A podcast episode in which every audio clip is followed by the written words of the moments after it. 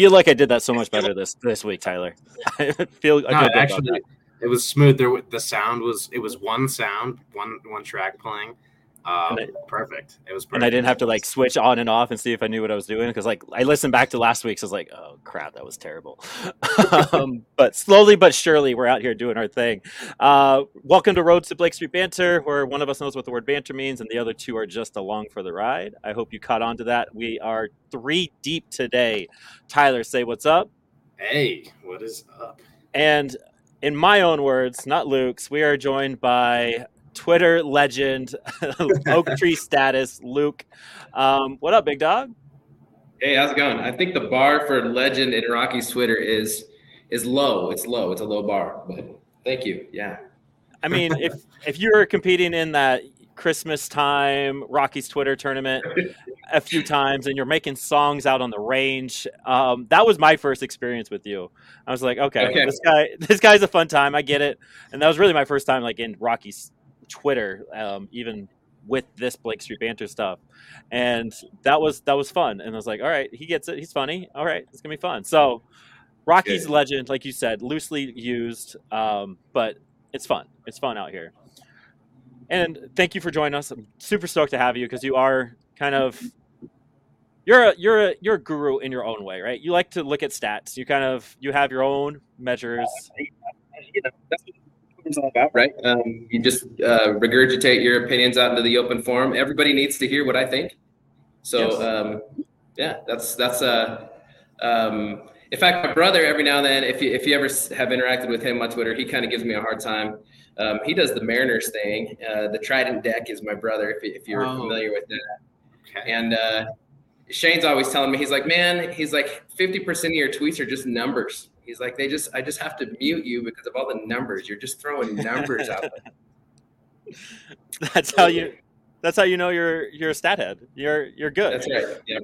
Like I just don't think he likes that the numbers support a, a trade of Germán Marquez for Julio Rodriguez. That's right. the numbers support it. There He doesn't like it. You know, absolutely. That's what it is. That's what it is. Julio's not been as good this year. They should have pulled the trigger on that two years ago when I told them to, right? I don't think I don't think the trade could go through anymore. I, the Rockies would hang. Yeah, that's right. Yeah, so th- that's still on the table. It's still trade season, so we'll, we'll keep crossing our fingers for that. Um, but you, one of your things that you're doing this year is your breakout bust dark horse prospect um, for each team, which is insane work. Um, it's fun to read. It's fun to keep up with. Um, I'm sure you enjoy it on your end. Like, yo, I can go look and see what we're here. But who are your your four guys in those four categories for the Rockies, and how do you feel on a confidence scale for each one of those? Yeah. Well, um, yeah, you know, I did that kind of for my own benefit, um, as you know, just sort of a, a, a baseball nerd, so that I could kind of re-reference that and, and see the guys I felt good about going into the year. And and it's easy to sort of play the game in hindsight and say, oh yeah, I knew that guy was going to be good, or I knew that guy was going to be a bust. But at any at any rate, you know, my pick for the breakout for the Rockies was uh, Elehuris Montero. How confident am I in that now on a scale of one to ten? A two. Um, and and uh, as we have talked about extensively, you guys have talked about on here, and we've talked about it all over Twitter. The problem there is playing time. I think more than anything else. Um, so Montero is my breakout. My bust pick was Moustakas. I, I actually said that I picked him to be DFA'd by June. Um, so you know, traded to the Angels for a you know a five-year minor leaguer in June. Eh, I'm I don't. I get partial credit maybe.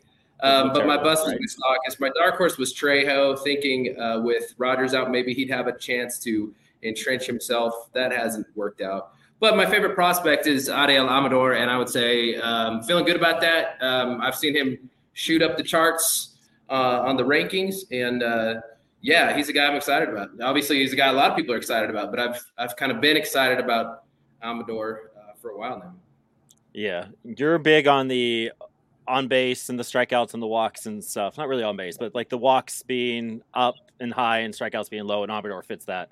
Uh, you were big on Juan Brito uh, a lot too, and kind of like an old traditional ball ball to bat skills, but he's got some pop with it. Amador is now your new Rockies num- number one top thirty prospect according to MLB.com. uh, which is good and bad. I, I never know how to take those. I mean, the rankings uh, they they are they go up and down all the time, but I mean that's segue into it, right? Zach Veen officially out for the season. Uh, we had a whole thing to talk about it, so we'll give a little re- small little bit about our Veen conversation. Um, but we just learned that he had wrist surgery. He battled that in early April, uh, mid April, came back after a few weeks, absolutely tore the cover off the ball for about two weeks, and then kind of settled back down into what we've been seeing his like 650, 700 OBP, uh, just kind of just kind of making its way through. No power, no pop really since that. And then we come to find out he has in wrist, wrist surgery is posted on his IG, nothing from the Rockies, which is a whole nother conversation. Um, but let's take the injury out of it. Let's go back to a week ago when we were all talking about, yo, let's do a Veen segment. Because Tyler, you and I were talking about that last week on the pod. Yo, let, next week, let's do a Veen segment, see what we're doing, what we're worried about. Um, you two just being smart dudes and smart, smart guys.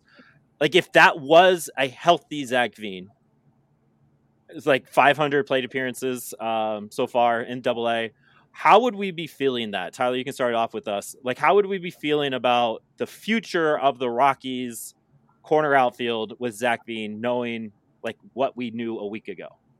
I think we'd be feeling some some jordan beck and some yanquiel fernandez. Uh it's sort of where things turned like for two years since since he was drafted in 2020 it was like that's going to be the face of the franchise like it was kind of written in the stars already and yeah, it was a rough. It was a 564 OPS and 342 plate appearances in Double A. I, you know, I know Luke has tweeted about it a lot. You have a, a, a big sample there to look at that is pretty scary. But yeah. Uh, fortunately, you know, we don't know exactly the history of that injury. It sounds like it, it was sort of a factor in the fall last year. Um, but obviously he killed the fall league. So I'm not not entirely clear on that timeline and, and the effects of that. But Double A was, you know, giving him some fits to to say the least. Right, and you kind of expect those fits to be there at the end of last year. Uh, just being 20 years old, moving up to Double A late season, um, that that was expected. And then he has that breakout All Star Arizona Fall League, 89 OPS, only eight strikeouts, 15 walks, uh, was just absolutely insane. Um, I think he won like a defensive thing a, or a hitter thing for the Arizona Fall League. We should do a little bit better on that like he was there, he was good, and then we got so so excited. Talks of him being a Rocky at the end of the season were high amongst people, experts, Rockies experts, Rockies um, talking heads, and then he came out kind of doing the same thing. I like what point, Luke? Uh, how many plate appearances, like a true sample size at a level, do you kind of like start taking? All right, this is who he is. This is who he's gonna be. Like, what are your kind of your, yeah. Your thought process on that? Yeah, actually, I, I keep my own personal spreadsheet, um, and, and, I and I track three things, and uh, you've you've kind of nailed them. I track the walk rate. I want to see how often they're walking. I track their K rate. I want to see how often they're striking out, and I track their isolated power. I like it better than slugging because it doesn't take batting average into play. It kind of shows me a guy's pop. And you don't have to be good at all three of those, but in some sort of ratio, you know, if that K rate's up, then we need to see more power, like we do, for example, with Nolan Jones, um, who right now is killing it and making all my um, predictions on him look Absolutely bad. Love it. Yep. Um, Veen is a guy who the K rate is kind of as high as I wanted to see it coming into trips to into double A, excuse me. Um, I didn't want to see it rise a whole lot, especially because kind of the calling card on Veen coming into the draft was sort of precocious power, right? Early power. And we, it was, it was okay. The power was okay. It wasn't great. So all that said, um, man, I was pretty close to mashing that panic button on him. Um, mm-hmm. It was not good. If what we've seen on Veen in Double A is is Veen, it's bad. And I mean, I think sometimes where we don't appreciate some of those numbers um, I think we're talking, uh, you know, Kyler, you just said, what did you say, a five something OPS? Um, yeah, 584. 560. I mean, that's Germán Marquez at the plate bad or good if you're a pitcher. Um, it's bad, bad. And, and, and I don't think, I mean, if, if it had been like a 700 OPS or even like a 690, we'd say like, eh, that's not good. It needs some, but man, we're talking in the in the mid 500s. That's it's bad, bad. Um, the one thing we did see, and now it kind of makes sense, is the speed numbers, right? I mean, stolen base is like crazy. Uh, that was true in the spring. It was true in Arizona. Uh, all of a sudden, this guy who we had talked about as uh, a power guy coming out of the draft, now all of a sudden, man, wow, this guy could be a 40 stolen base threat. Well, now it makes sense, right? I mean, if your if your power tool is damaged, um, you exploit what you got, which is his legs, you know?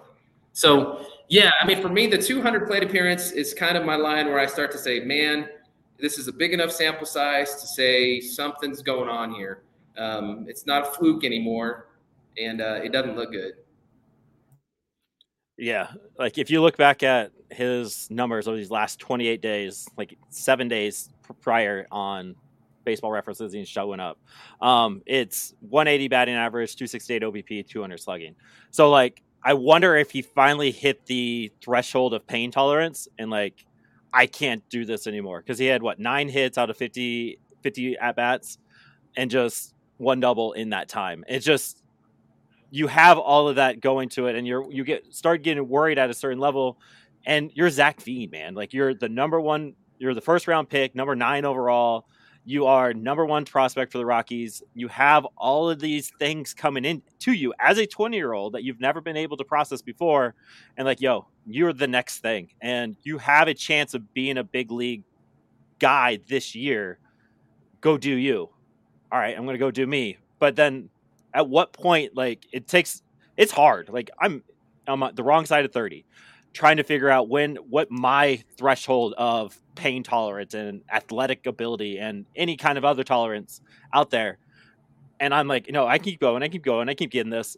That's without all the pressure. Like my wife doesn't care if I'm good at pickleball or not. Like, but I'm still going out there. I'm trying to be good at it.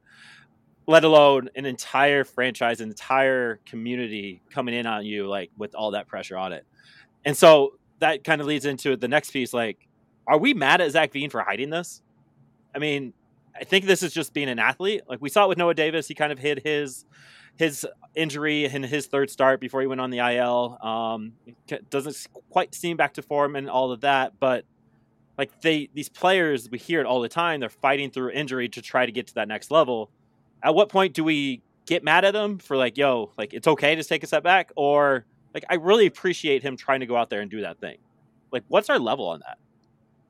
Yeah, can I jump in? Um, let me be this is a rare thing you're about to experience. I'm going to be uh, super optimistic. Okay. okay? um, uh, yeah, see, I know. Um, I'm, I'm, normally a lot of the stuff I say, I, I, it feels pessimistic. I like to say realistic. You know, I just, I, I like, I'm regurgitating stats. Um, here's my optimism on Veen. His strikeout rate is lower this year than it has ever been so far as a minor leaguer. His walk rate is borderline elite this year. Yep. His numbers are bad because his power is bad.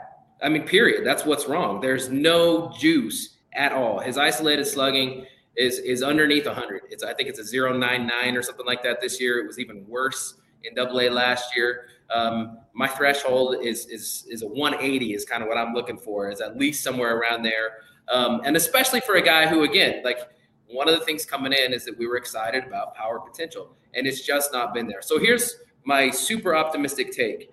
I'm wondering if this injury in the in the long term actually makes Veen a better hitter. I think in the short term, what that's done to him is is it's made him be more selective. If you know you can't, you know, pull those pitches with some power and authority that you used to be able to, you wait for a pitch that you're feeling more comfortable hitting.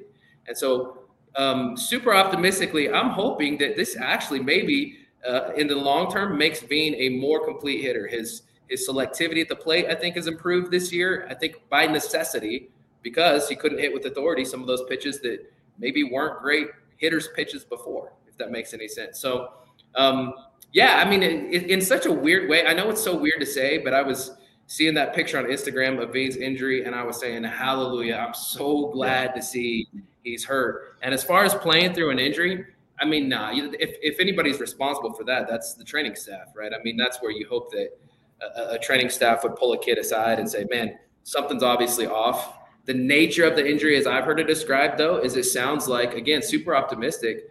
Maybe this has been something that's been in the works even before he realized it. I mean, I think Thomas Harding called it a fraying. Um, it sounds and, and and furthermore, I'll even say this: I'm wondering if what we saw in Arizona and if what we saw for that two week window was a product of uh, giving it rest. You know, I mean, both of those times he had an extensive layoff, either because the the Double A season had ended before the Arizona Fall League, and with that rest, I think he was probably feeling better coming into it. We saw him hitting better. It's the day to day that's been wearing him out, and uh, um, that's I think ultimately why he needed that surgery. But um, again, I think there's some reasons to say optimistically, maybe we haven't seen healthy Veen for a year, like truly healthy Veen for a year and a half.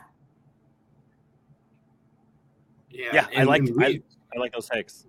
Go Tyler. We've seen so many clips, and I mean, even early in his his minor league career, he was kind of figuring out the ropes, but he's still hitting double digit home runs those first two years, and we saw like a lot of clips of insane power where he he has this perfectly loopy swing that elevates the ball. He's probably you know hitting some at 110. Like we know the potential is there for him to be a big time power threat. And so, like you're saying, Luke, there's there's a chance he became a polished hitter with this. And you've seen some some some sources like Fangraphs, they toss a 45 hit tool on him. I think they have to, you know, upgrade, upgrade, uh, update their tools because he looks like almost a power over over or a hit over power guy right now. Uh, he's at least a 50 hitter at, this point, and and we know the power is there.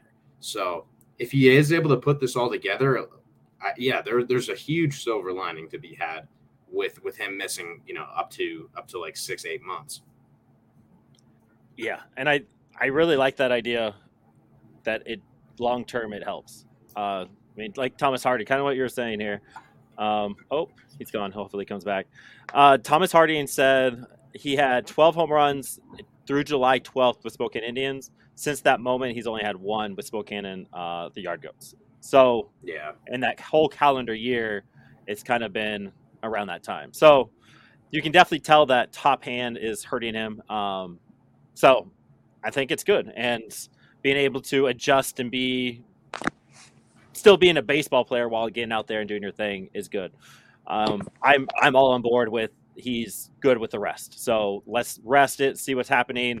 Let's see see what winter ball might possibly bring, and see if we can get him out there and get him some more reps with that healthy wrist injury. Uh, so Zach Veen, uh, just kind of kind of a good injury. It explains something is kind of what we need to hear, and it kind of kind of calms the nerves a little bit about all right, this isn't who he is.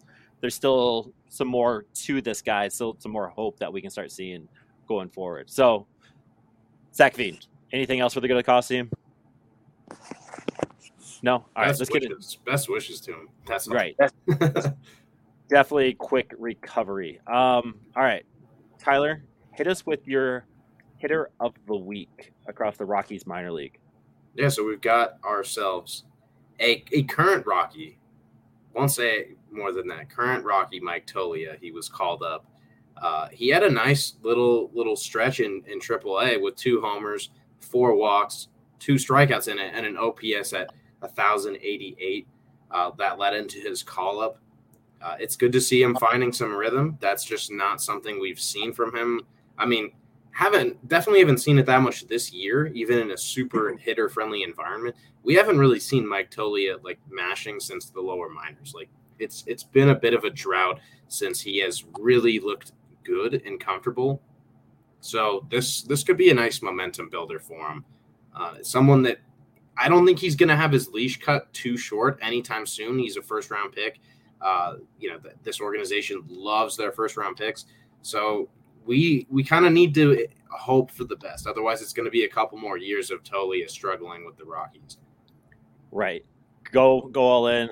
Does the Moose move? We'll get into that a little later. Does the Moose move Moose move open up time for Toglia, or do we see more Montero? How does this whole thing play out, especially with the guys coming back from injuries, all that kind of stuff?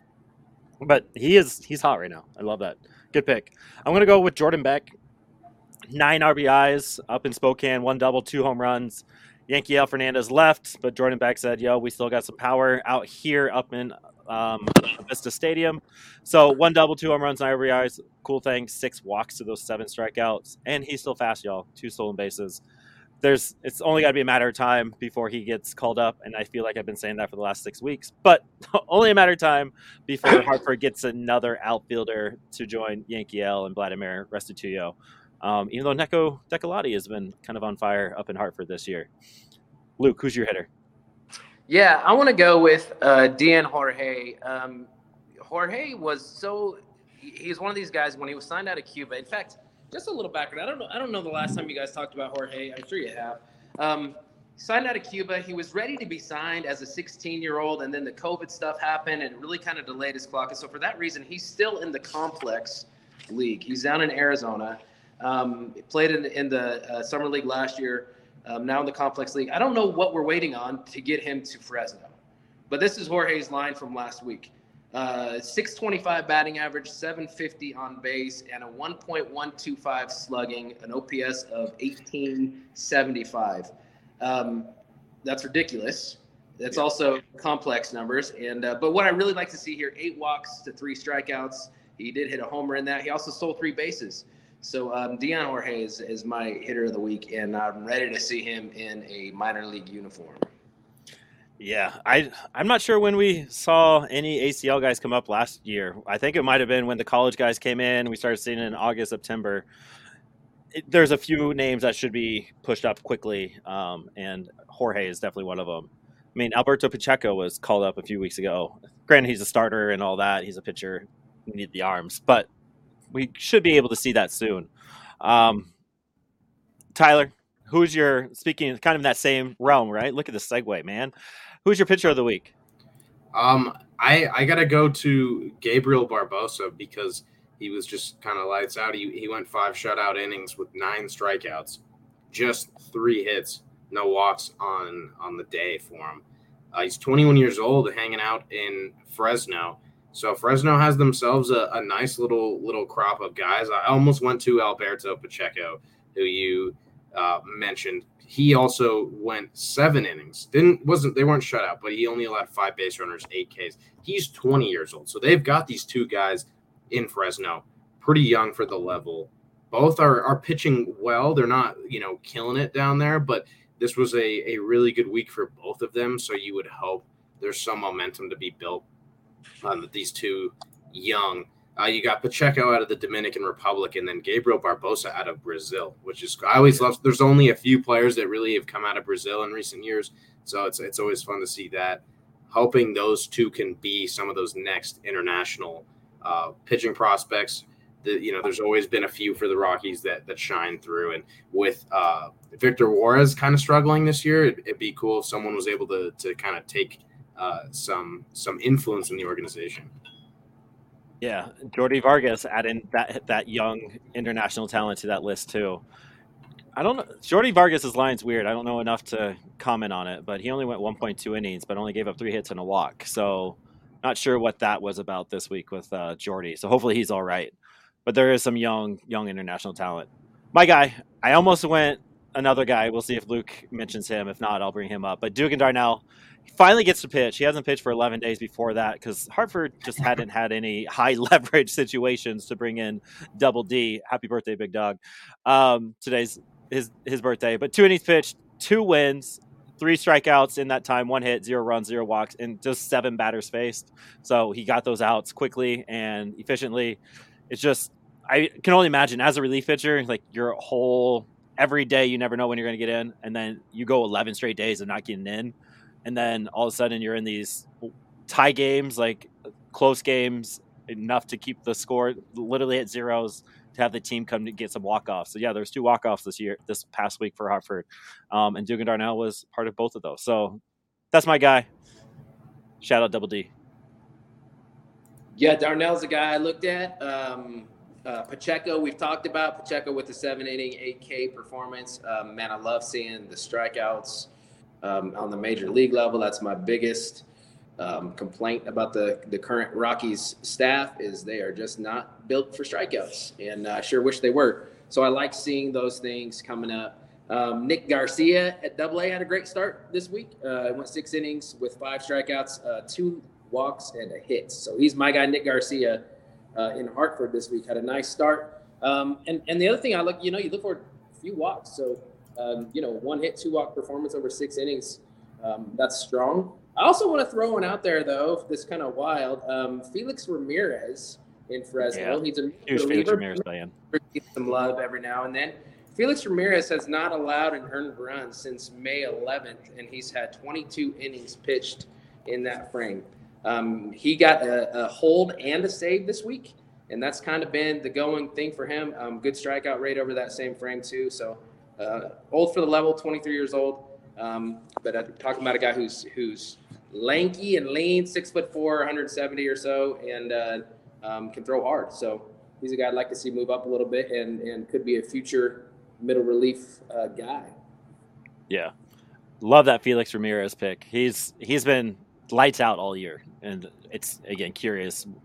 I don't know when the Rockies are making these moves, but there's so many. You can pick two or three, at least five or six on the Spokane Indians that should be getting calls all the way up.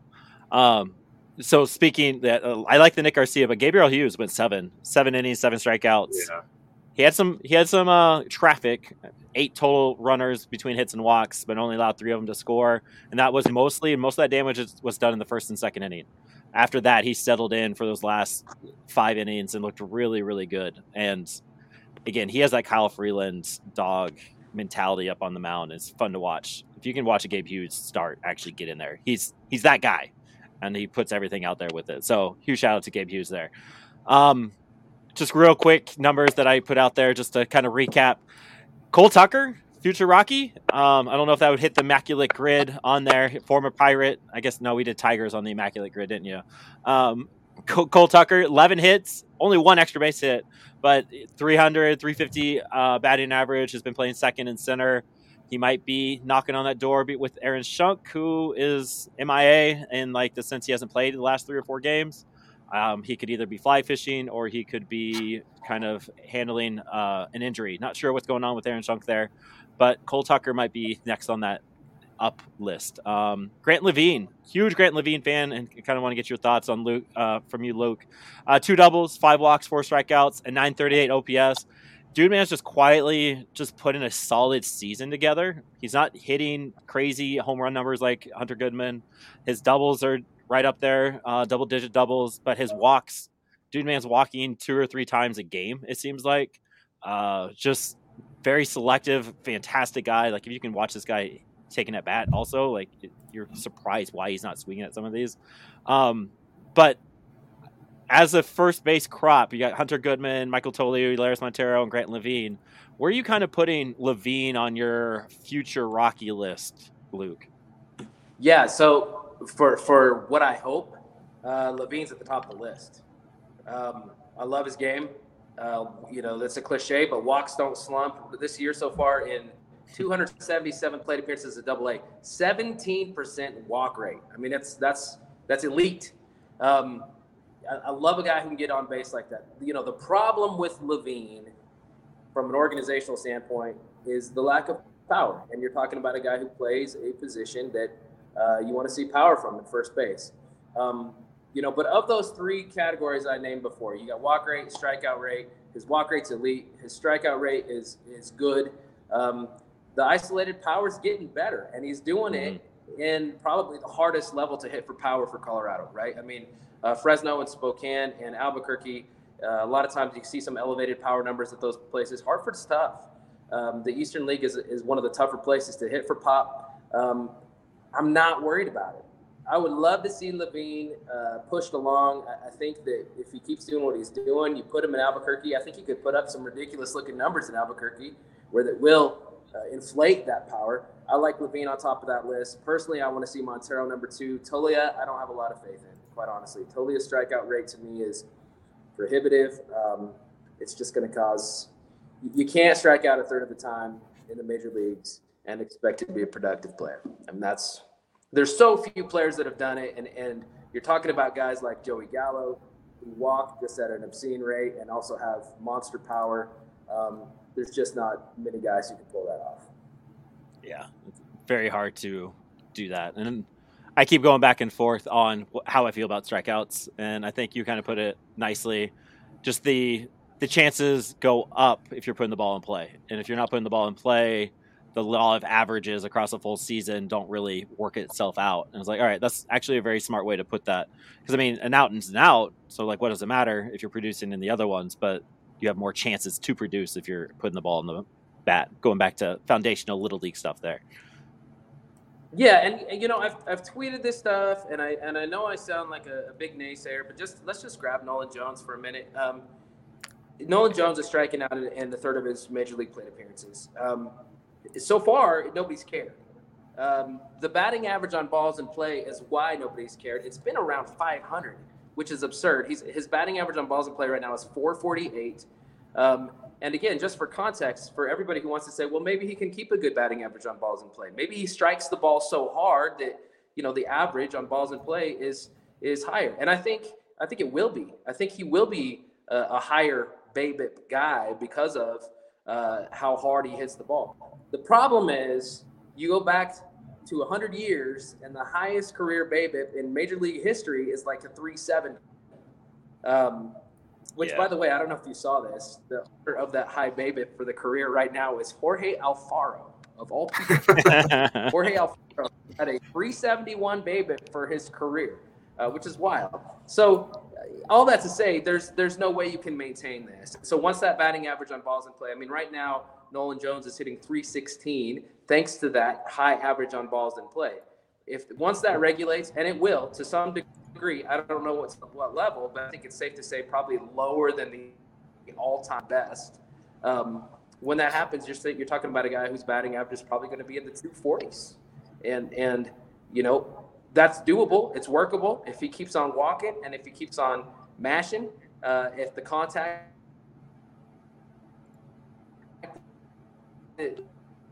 that, he makes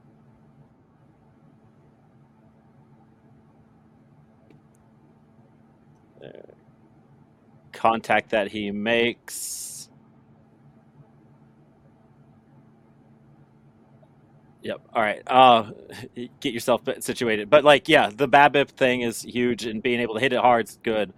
But doing that across 162, looking at 100 gains for Nolan, it's going to be very difficult to do. And being able to do that constantly, it's just it's not done. it hasn't been done. So to think otherwise, especially for Colorado Rocky to do that with the hang- hangover, this and that, is going to be incredibly difficult doing it.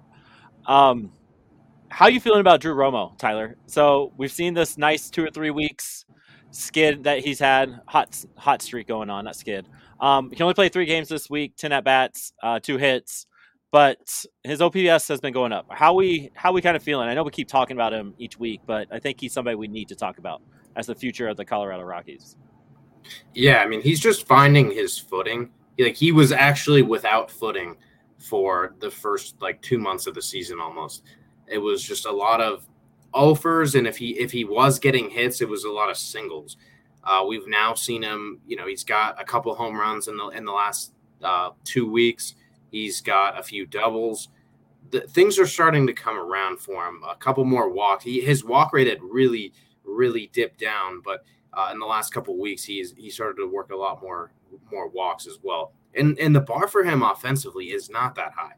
Like he needs to OPS and and OPS in the minors is going to be a lot different than the majors. Like if you're OPSing at 700 in the minors, chances are you're going to have a you know somewhere below that in the 600s in in the majors. If he can OPS 700 in the majors, which he has a he has a bit of a ways to to climb with that. But if his OPS is 700 in the majors, there's a chance for a really solid catcher still, like mm-hmm. a great defensive player. Uh, and 700 OPS for a catcher is not bad. Uh, you know, there are, you can find plenty of defense defensive minded guys who their OPS is in the the high fives to to the mid 600s. So if he can if he can hit high 600s uh, and then and into those low 700s, he's going to be a really solid player. And so he struggled a lot this year. Uh, again, things are starting to come around there doesn't need to be a ton more progress for him to be back on at least stable ground. Yeah. Still figuring that out, but I, I think that we do need to keep expectations in check. He's never really he he has one above average season in the minors so far. Of course, he's only played three, but last season overall numbers below average and just clipped above that in 2021. So if we can get him close to average offensively, he's going to be a fantastic player. And I'm someone who's been a little hard on him, and expectations I think have to come back to reality just a little bit with Drew Romo. expectations are so hard. Like you hear top prospect, future Colorado Rocky catcher of the future, and like you put all this pressure on these kids to do that, and it's like, but he's just gonna be he's just a normal guy right now. There's very few dudes that are Elly De La Cruz, and we'll see how long this this fire that he's been putting out there lasts. Like he's gonna come down, he's gonna regress. Like he's gonna have his his woes, but the pressure on these like this expectations always need to be kept in reality, um, which is very hard to do, especially as people that love prospects, and then you you see the product that is the Colorado Rockies on the on the big league team. You want these expectations to be high and have these expectations to be met. But yo, it's hard. It, you got to keep it in check. You got to keep yourself in check, thinking about these players being players and dudes. Um, quick, quick. I found this really cool. So Riley Pint pitched six innings. He had seven strikeouts. I'm sorry, Riley Pint had two innings pitched. He had seven strikeouts. That's a very Riley Pint stat. Right? Yeah. Six earned runs in that, um, which is rough, but the seven strikeouts in two innings is cool. Um, that was sweet. Evan Justice did not walk anybody this week, uh, which is huge. 3.1 innings pitch, only five strikeouts. Something that he's been struggling since his call up has been that walk rate. Stephen Jones continues to um, actually he had a rough week this week. He had, he had a bad outing the other night. Joe Rock did pretty well in his five innings. Um, coming back, he's now on the developmental list, which I thought was interesting. Him and Case Williams. Uh, might get into that a little bit later. Blake Adams, zero earned runs, six hits, seven strikeouts. Colton Schmidt, he's a name that we might need to talk about next week, Tyler. Uh, coming back from Tommy John, had two story, uh, two starts, has been good in each one of them. And then our boy Jared Candy had another quality start. Seven innings, three hits, one earned run, four strikeouts. If you missed it, go back to last week. We had our Jared Candy banter session drop. I'm going to do some promoting, and a blog should be posted up tomorrow, Wednesday, for it. But Jared Candy, he's he's a dog. I can see him knocking on the Hartford Yard Goats uh, starting pitching door here soon. Do you, you either one chime in? Is who's the next starting pitcher from Spokane to get called up to Hartford? Is it Jaden Hill, Victor Juarez, Blake Adams, Jared Candy. Who are we looking I mean, at? I, I think it's got to be Candy. You know, we you just you, you went through all those guys, and and most of them have had their share of struggles this season. Um, it really has only been Candy who, like week in week out, is like consistent, reliable. Uh, you name it. Victor Juarez a 6.32 ERA. Um, Carson, it could be Carson Palmquist though too. He's he's running a really really high strikeout rate, very consistent. Um, but yeah, when you look at the other guys like Jaden Hill, he's he's staying the year in Spokane unless he really hits a a, a nice corner uh, and builds momentum. Brian Castillo has really struggled. Jared Candy is like the bright spot, lowest starter ERA on the team. Yeah. Um, it's it's been pretty fantastic. He's not going to be a super high K guy, but enough Ks he limits the walks. Just a polished pitcher all around. He's got he's got an arsenal of four pitches. He commands them well. Uh, you know, he is a, a a big time starting pitching prospect at this point. He, he's someone who should get some top 30 recognition. It's been two years of really good performance uh, in in full season minor league ball. Absolutely. Yeah, I think Candy's the pick for the same reason. Um, you know, you said uh, uh, best ERA of a starter. Um, also, the best whip, right? Um, limiting walks, limiting limiting hits. Um, in fact, just just looking at it, what surprised me to see is that actually the home run rate and the walk rate are not that different between Candy and Victor Juarez. The difference is that hits per nine is uh, Juarez is getting lit up a little bit, whereas Candy is not. Um, but you mentioned Palmquist. You know, I got to see Palmquist live. That was that was fun. Oh, nice. Um, I need to find a way to get to a few more of these uh, these games for Spokane. I'm, I'm, probably about eight hours from Spokane, but I can catch them in the Tri Cities, which is about five hours away. I went over and caught him in Hillsboro the other day. Um, and Palmquist looked good. I was excited to see uh, what he's got. The nice thing about Palmquist is you can afford to have a little higher walk rate like he does uh, because you're striking guys out. I think his K rate's over 13 right now or something like that. So um, yeah. if you put guys on base, uh, if you can erase them at the dish and they don't put the ball in play, then you can get away with that. So um, no, Candy, I think probably deserves the promotion first. Um, I'm more optimistic about both Juarez and Palmquist because of that K rate, but we'll see where that goes. Yeah, it's the Palmquist seven strikeouts in his four innings this this week, and Jared Candy is just a fun story. He's definitely one of our guys going JUCO to D two to top of the high A high A team starting rotation with names like names that we just dropped. So huge shout out to Jared Candy, the Candy Man. And then let's get into it. Um, Yanquiel Fernandez got the call up. He had his first week of Double A. Was it good? I mean, he had his two dongs. I think he, he might have thrown in a double in there. Um, but Dude Man also had 10 strikeouts. I think this is exactly what we kind of expected from him. Uh, we were trying to talk about it last week, what to expect. What do we need from Yanquiel to have a successful double A season? Um, and it was limiting the strikeouts and continue to hit for power uh, was kind of what Tyler was alluding to. And correct me if I'm wrong, Tyler. But Yanquiel Fernandez is a yard goat overall, how we feeling about Yanquiel in his first week as a goat, and then going going forward? Yeah, wanted to see that strikeout rate. Like he's he's worked a good. He puts the ball in play a lot. It's a good strikeout rate. I was just worried you're going to see him face the highest level pitching he ever has in his life, and that it's going to kind of spike a little into those mid 20s or, or higher, and and that'll put a dampener on on his production profile. And as you as you mentioned, 10 strikeouts and 21 plate appearances so far, 47.6 rate. It's a tiny sample, so no reason to, to really panic about it. But it's one of those things that quickly can become representative of, of what he's been as a player, uh, or what he what he in the in the on the level. If he has 100 plate appearances and his strikeout rate is still like 30, we're, we got to get a little concerned that there's going to be more Ks than we would have initially expected with the way he performed uh, in low A and high A, where his overall strikeout rate was under 20. So that's been kind of a calling card of his. Not many guys can can put up big power numbers and run a low K rate. That's that's a pretty rare combo to have, and he's someone that that could that could just really carry him through through the minors and into the big leagues. So hoping to see that continue. Um, needs to turn things around after kind of a, a tricky week. Yeah, but if you're going to strike out 47% of the time, you better hit some dingers, right? And and he did. And so um, the power translated to double A. Man, love to see that. Um, like you said, it's a small sample size. Um, for a person who harps on the strikeout rate a lot, I'm not anywhere close to being worried about that. I think, uh, you know, you take a guy, you, you promote him to the next level higher, he's amped up you know, and, and, and he's one to show what he's got. He's trying to prove his worth to that new team.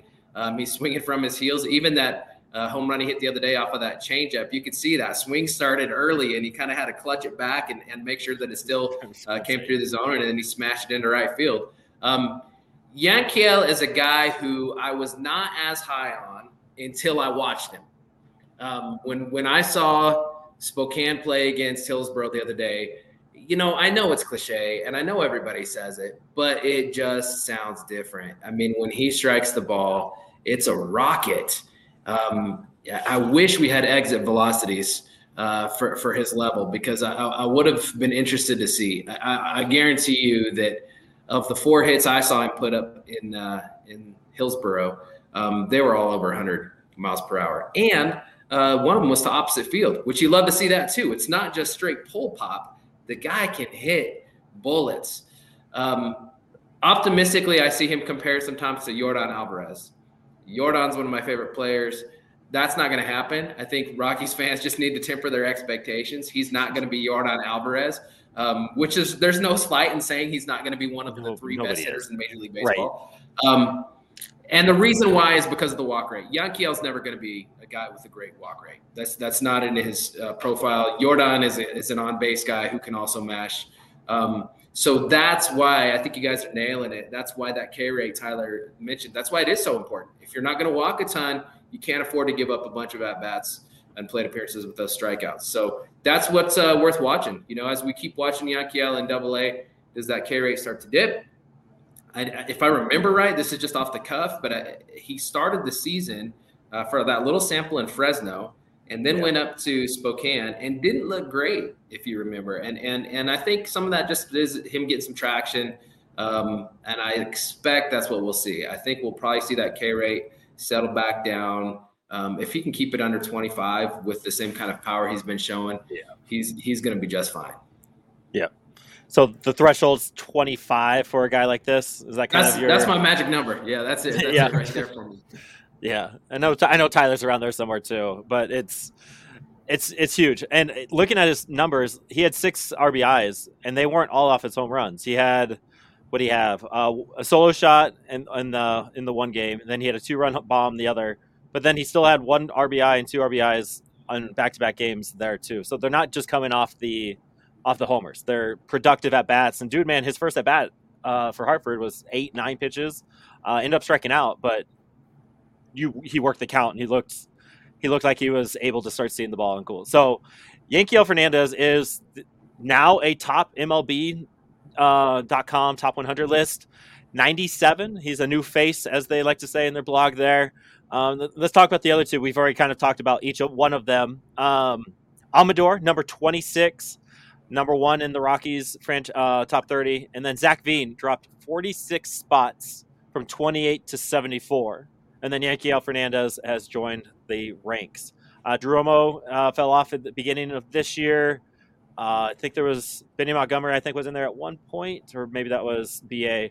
Uh, what do we? How do we feel? Like the Rockies have their best farm system in a hot minute, right? They've been ranked around the middle, 15. Uh, we had four or five at the end of last year in the top 100, and now we're kind of at these three with Romo kind of on the cusp there. Overall, with these new new numbers, these new rankings coming up, does that give you a sense of hope? Or knowing what we knew this time last year is kind of a drag? Like, what does these, this new ranking kind of make you all feel? to me it's confirming what what i you know what i feel like we've known um, there's a few things that none of this surprises me i guess you could say Yanquiel was a guy i was excited about to a degree last year like i said i got more excited once i saw him actually play there was five guys in fresno last year that I had uh, high hopes for. Um, Yanquiel being one of them, Adael Amador being the top one of them. Um, we've mentioned him before, but Juan Brito being one of those guys um, traded for Nolan Jones. Um, Juan Guerrero, uh, kind of a poor man's Juan Brito, if that makes any sense. Um, I, I, he's he's still intriguing to me. There's there still seems to be some Something untapped there. upside there. Um, and Warming uh, Bernabel, which uh, you know he's, he's, had a rough go this year. There's been some injury issues, other things like that there for him too. Um, little disappointed. I, guess you could say this at the start of the year. If you could have fast forwarded to now, I would have said, "Man, I want to see Warming Bernabel on there." I would have liked to have seen him have a better go uh, to start off at Double A. Um, but man, it's great seeing Yanquiel crack that list. Uh, um, Amador has kind of caught public attention here more and more recently. You see a lot more people um, tweeting about him. Um, you know, I, I, think this is uh, more or less where you hope to see things. And as far as Veen goes, I've never been as high on Veen as a lot of, um, you know, the, the the scouting guys, the prospect guys, Rocky's Twitter. I'm definitely not as high on Veen as a lot of people are. That being said, to me, it's a, it's just a punt. It's a do over. I mean, knowing that he's been hurt for as long as he's been hurt, um, you know, I, I'm willing just to say, nah, you know, leave Veen in that top 100, and we don't have any idea. I, I, think there's still a giant question mark. The best we have off of Veen is is where he was in Spokane before this uh, wrist injury started flaring up. So, no, I, I, think that there's there's still reason to be optimistic. You just got to keep in mind they're not all going to make it. You know, that's how prospect lists work. The guys, uh, double A is I think the toughest level to leap to. The the high A to double A. Um, it's not surprising to see guys struggle when they start facing probably the best arms in the minors. You know, AAA tends to be kind of a, a holding tank for major league depth for arms, especially. So double A is where you're seeing the nasty guys. Yeah, completely agree. It's the injuries have kind of hurt these these guys on the top 100. I, I, I was big on Warming going into the season too, And then Julio Carreras getting the 40 man nod from the Rockies. I'm like, all right, maybe he can knock on the door, but he's been battling injuries. You had Hunter Goodman, who I thought maybe might be on that fringe there too, but he's kind of coming back. He's having his regression weeks right now happening up in Hartford too. So you had these guys that were like, all right, they're there, but they just haven't made that bump due to whatever reasons.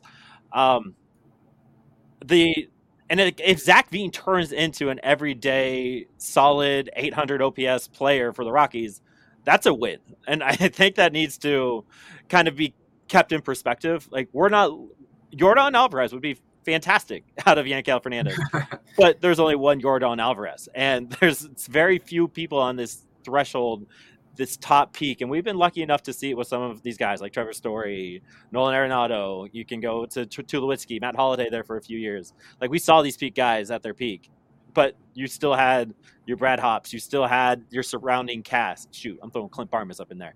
You had these guys. Zach Veen will be better than Clint Barmes, but you have these role players, these guys that are good and will be good, and it's completely okay if they go 10 years of 800 OPS playing right field the entire time. Like, like if Zach Veen is Chuck Nasty, we're happy, right? Like, there's yeah. But that being said, let me let me let me throw this in there. You know, bookmark this one, I guess. Um, Amador has the potential to be the superstar, though. And, and that's that's what's so exciting about him. I mean, you are talking about right now an elite walk rate, an elite K rate. The power has been coming on. Um, you know, worst case scenario, he's going to be a very, a very solid guy if he can maintain the walks in the case. Forget the power. Um, if he keeps growing into some pop, man, you could be talking about something special. You know, um, you really could, and that's where uh, the, I get excited about Amador. I really do. Um, and he's another guy I watched play, and it's just uh, he's got a real complete game. Um, offensively, defensively, he's a hitter. Um, he's got a little bit of pop. He's got some speed. Um, there's a lot of different angles you could see Adael Amador breaking into superstardom. Now, I'm not saying he will, but I'm saying of those three, especially, I think he's the most likely to. Well, yeah, I can. I'm willing to be to put myself out there and be called an idiot by by some people outside of Rocky circles. I I'm so inclined to put him in the same sentence as Wander Franco. Like I see so many similarities. I think Wander Franco is the the older brother, like the slightly you know more more ahead, maybe a little more advanced in, in the in, in the hit department in some other ways. But I just see a very similar ceiling and the floor not too far off. Uh, when when Franco was was I think 19 in in high there's a lot of similarities there, and, and Wander Franco is now one of the top players in in baseball. Uh, so I, I, don't think they're unrealistic expectations. Again, Double A is is really where you can set realistic and, and accurate expectations, but he's someone we, we were hoping 25 on on the top 100 list. So to see him basically crack that, I mean, he'll be he'll probably finish the year at 22, 21 when some guys graduate. Um, and and yeah, definitely the biggest superstar potential I think we've seen in the system for I mean, long time. Yeah, and, and let me say this on that same note. Yeah, on that exactly. same note, um, I've seen a few guys, and maybe even maybe even on one of your threads, I've seen a few guys tweet and ask the question. Okay, but what do you do with Rodgers yeah. and Tovar? Just gonna ask um, that. The answer to that for me is I don't care. You don't you don't worry about it. Um, if Amador is what I think he can be, uh, he's number one out of those three. And and I, and I know that sounds like high praise, but right now, for where I see his ceiling go, his ceiling is higher than Tovar's or Rodgers. Um, you find a place for him, you know. Um, you, you you find a place to get him in the lineup. You move guys around. You do what you got to do. I would hate to see Amador be the guy who gets shot. That would gut me I, yeah. I, would so much rather see another. You know, if you're going to deal from one of those guys, um, you know, deal Rodgers or, or, or even Tovar. Um, although, again, you, you, I'd love to see a middle infield of Tovar and Amador here in two years' time. I mean, that would that would be exciting, and I think that the potential for those two um, would be high. Um, anyway, that's you don't worry about things like that. You know, when when you say related to that is when you see people say, well, they traded Juan Brito because they didn't need that position. They've got Amador, they've got Tovar, they've got Rodgers. Uh, you don't worry about depth when a guy's in double A. You don't. I mean, you, you, cultivate the best players you've got. You worry about what position they're going to play later. Um, I would much rather deal from a position of of strength um, than than feeling like these guys are locked in. You can't assume that the middle infield for Colorado is locked up. Right, and I think you have to think Amador is that future piece, especially when you get rid of Brito. Like they they had definitely had to choose like or maybe Cle- maybe Cleveland chose for him, right? Like, yo, we want Nolan Jones. We've been watching him since he was 17 and blah blah blah. But uh, Cleveland wanting Brito or Amador had to have been a thing to think about. Or the Rockies like, yo, we kind of we're really high on Amador. He's kind of off limits, so you can maybe take one of these, Julio, uh, Brito, Tovar, any of these. And I I'm echoing what you just said. You don't worry about that right now. I mean, Amador's not Amador's not playing until the end of 2024 in purple. Realistically, he's opening the season in 25 or even in the middle of 2025. You don't worry about that right now. I would love, again, I'm on Amador Tovar up the middle all day, every day. You figure out what to do with Brendan. Like that's two years down the road, right? Is he moving to the corner? Is he a DH? Like, what do you kind of where do you fit it all in?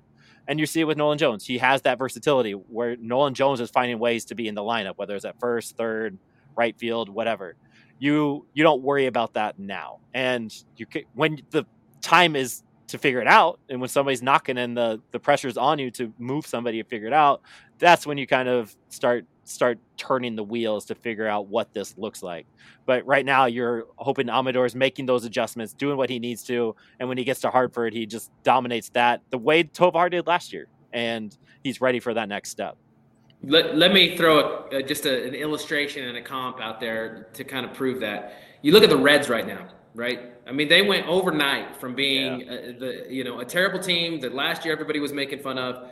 All of a sudden, they have this insane wealth, especially in the middle infield. They've got Jonathan India at second. They've got Elly De La Cruz.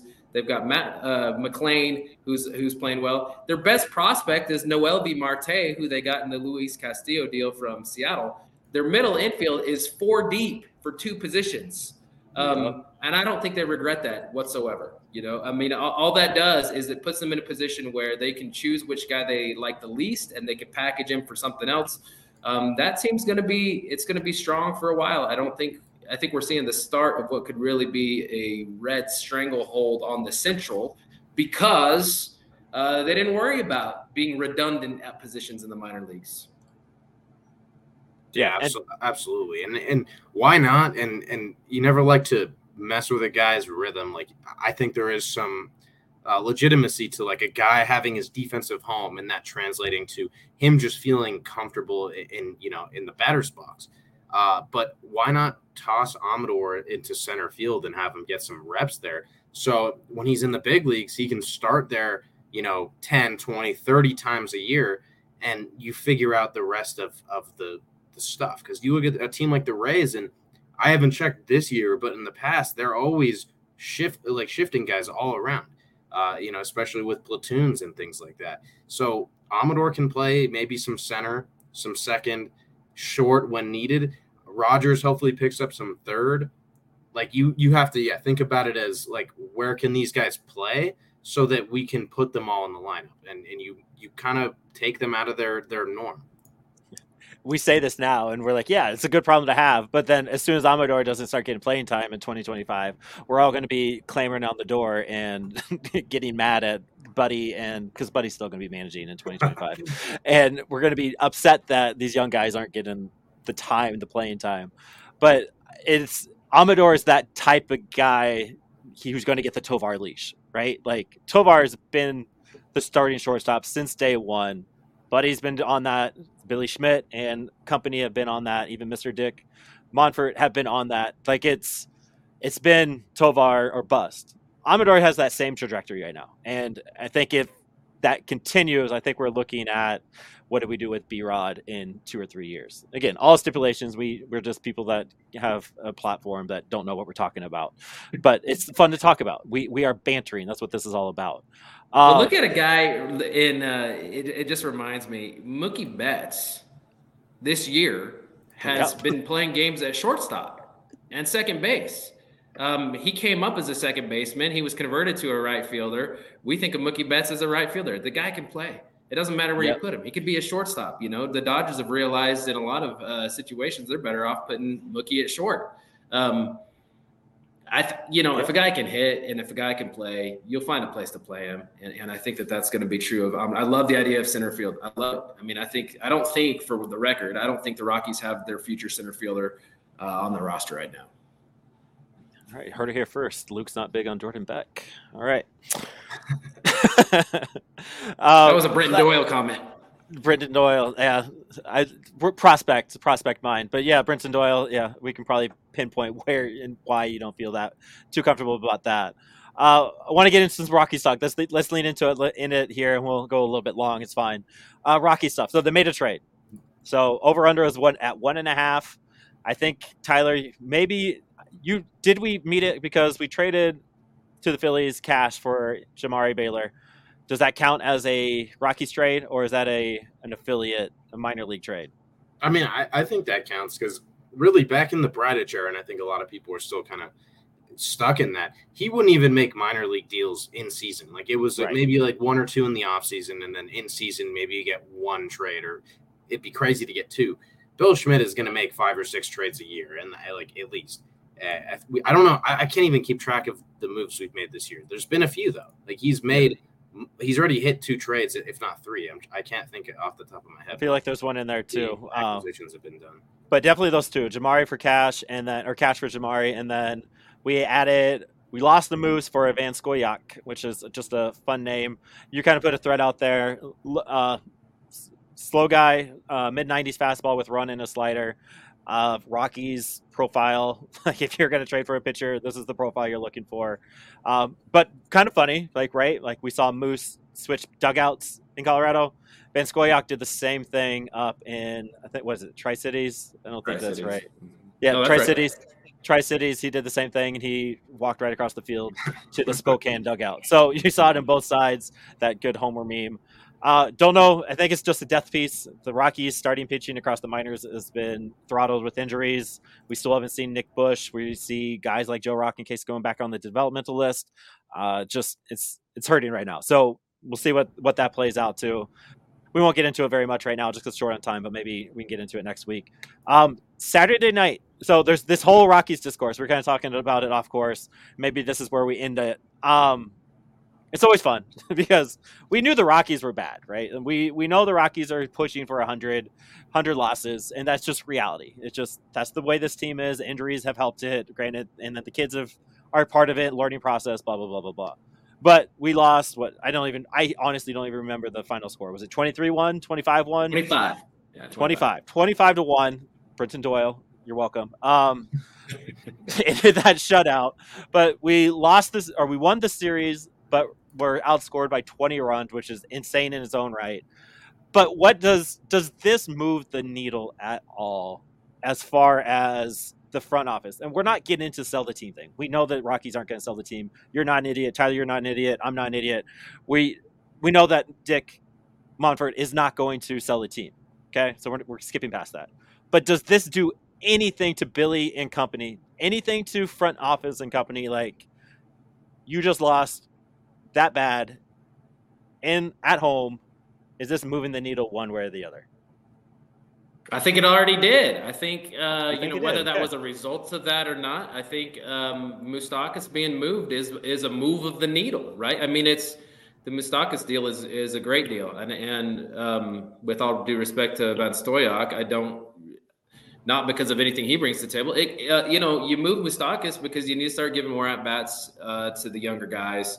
Um, I, th- I, think moving Moustakas was a concession that yeah okay it's it's time to um, plan for the future a little more. Um, so yeah, I mean I think it already did move the needle. Now you know is it going to be groundbreaking? No, these things happen. You know. Shout out to Drew Creasman. He had a tweet out there that said something along the lines of, of just how one outlier game a lot of times gets way too much attention. Um, yes. You know, I've had people living out here in the middle of nowhere, Oregon, who in the last two days have said, "Oh man, what about those Rockies on Saturday?" um, they could not tell me three Rockies. I don't think they could uh, uh, tell me anybody on the team, um, and they uh, they couldn't tell me who won that series. I don't think they're even aware. You know, it's the exactly. kind of thing that it's it's shocking. You see that number, um, twenty four to zero, I think, in the fourth inning, uh, which is horrifyingly amazing. Um, I, I, was I was you know hoping for more, honestly. Um, yeah. It was kind of like watching uh, a train wreck, a car accident. But yeah, let's just hey, let's just get happened. it crazy. Let's just get it nasty. um, but no, I mean as as these things need to be taken in perspective as far as moving the needle in a major way. No, but I think in a minor way, yeah, I think it does. I think it's it's a good benchmark to say, okay, yeah, it's it's it's white flag on 2023 officially time. I've, I've I, have the same vibes. It's the it's more of the moose trade than the the giant loss, right? It's like okay, so they made a trade not near the deadline in the middle of June with everything that's happening. So maybe this is the the push that all right, maybe Billy is kind of recognizing and seeing it. It's just I don't know. I don't know. I it's just Rockies fans. Like you said, I I had three texts in my group like, "Oh, what about those Rockies? Do you see that?" Yeah, I'm watching. It's it's terrible, but where were you at all? Like you just you just know I'm connected with the Rockies and you see a score. Nobody's doing that about Florida versus LSU. Nobody's doing that the next day. Nobody's talking about that. Uh, just something, some curse on the purple or something. But and then you see all the pundits or the fans. You see sellout crowds at Coors, and this is why we can't get anything nice. Blah blah blah, and the whole th- idea. It's just, it's it's just stupid. I don't know. I'm just saying that it's just I, hopefully this moose trade is something that opens the door. I don't know what you get for a hitting herald. I don't know what you get for CJ Cron. I think CJ Cron is playing out his contract. And we kind of talked about it. Tyler, do you think Profar is getting shipped out anywhere? Um, how are you feeling about all this? I mean, I, well, first, I just wanted to note Rockies going into that Angels series had lost 14 of 17. They had a six game losing streak. They they followed that up with a three game winning streak and then proceeded to lose eight more games in a row.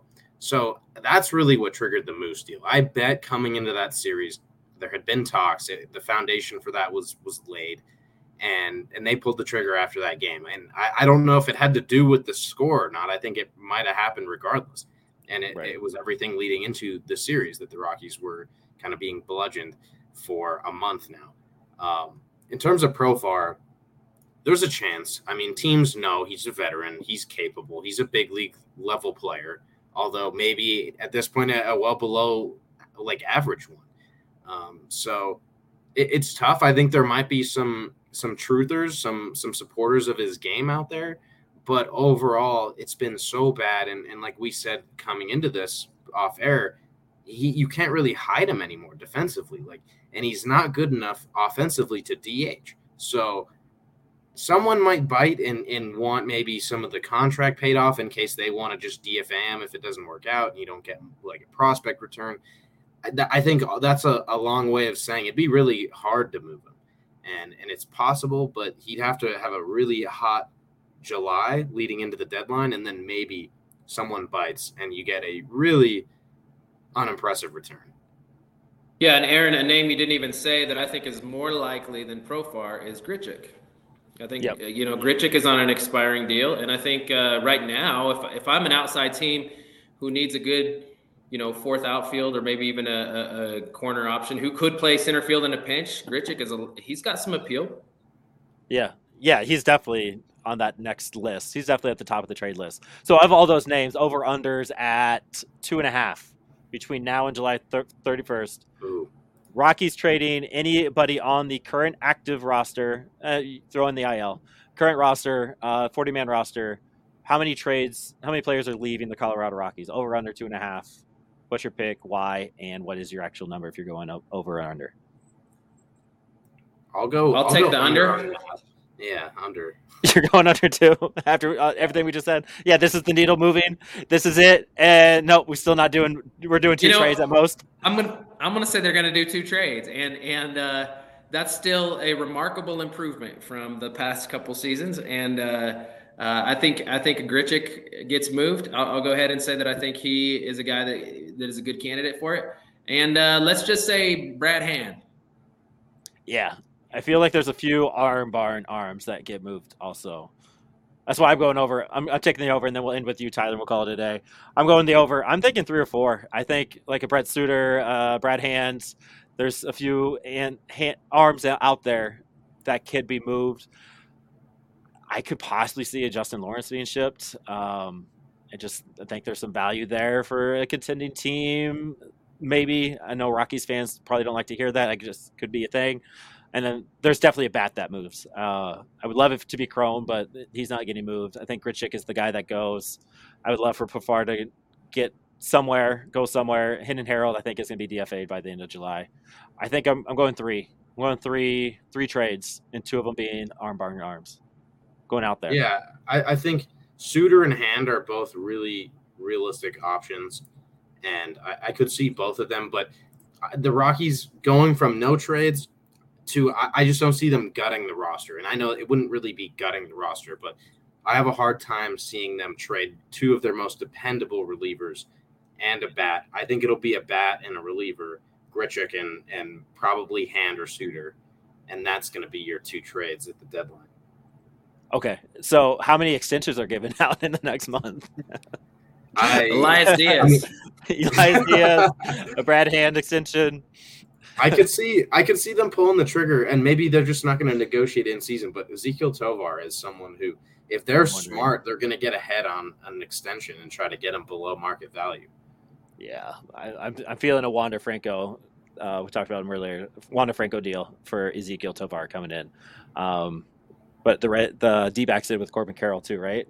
Was it Carroll that got the crazy extension? I, I, I think he just did. Yeah, I think he got like that 10, 12 year before the season started too. Like, why not? Ezequiel's been playing well. He's he's got it. So, uh, and then just to note, Rocky's attendance is down ten percent this season. I mean, if anything moves the needle, it might be attendance, that's and that's what the that's what the the fans like to hear.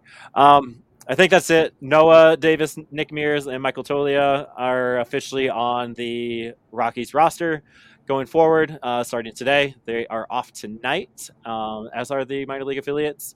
I feel like the Isotopes have two days off. I don't think the Isotopes are playing tomorrow either. Um, so if you need to get your fix, tune in Tuesday. You'll see it on the MLB TV. As always, go see our guys. I mean, by this time, you can find somebody on a roster that we've talked to. Mine's Fresno. We don't have any guys on Fresno. We need to fix that, Tyler. Um, yeah. so you can find somebody, go listen to the banter session and root for them and get to know their story. If you haven't listened to Jared Candy, go hear his story. Man, has it's incredible. Throwing 92 as an 18 year old and only going JUCO in his hometown team to where he is now is just absolutely nuts. Um, so just shameless plug there. Go follow Luke on the Twitter sphere, Oak Tree Status um, all the numbers, all the stats, and all the fun wittiness. Tyler, oh, that's what we're going to end it with. Tyler, give us something about college draft. We are less than two weeks away, right? I think 16 days, no, 12 days, somewhere around there. Um, Roughly. Tyler, yeah. send us off with something, something draft draft esque. I don't know. Give me um, something. I, you know, I'll, it'll be a Patrick Lyons seed that was planted, and it's Bryce Eldridge. That's just that's all I'm going to say six foot seven, 223 pounds. Bill Schmidt said he spent a lot of time watching him. Oh God. I don't even know if they have a plan for him, but he because he, he pitches and hits. But I just think I'm getting some some feelings there.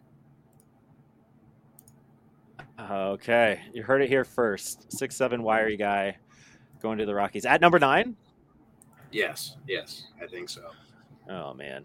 All right. End it the best way we can as a Rockies podcast. As always, go Rocks and the minor league affiliates. Woo! Thank you for watching and listening. Please check out our link tree for more content.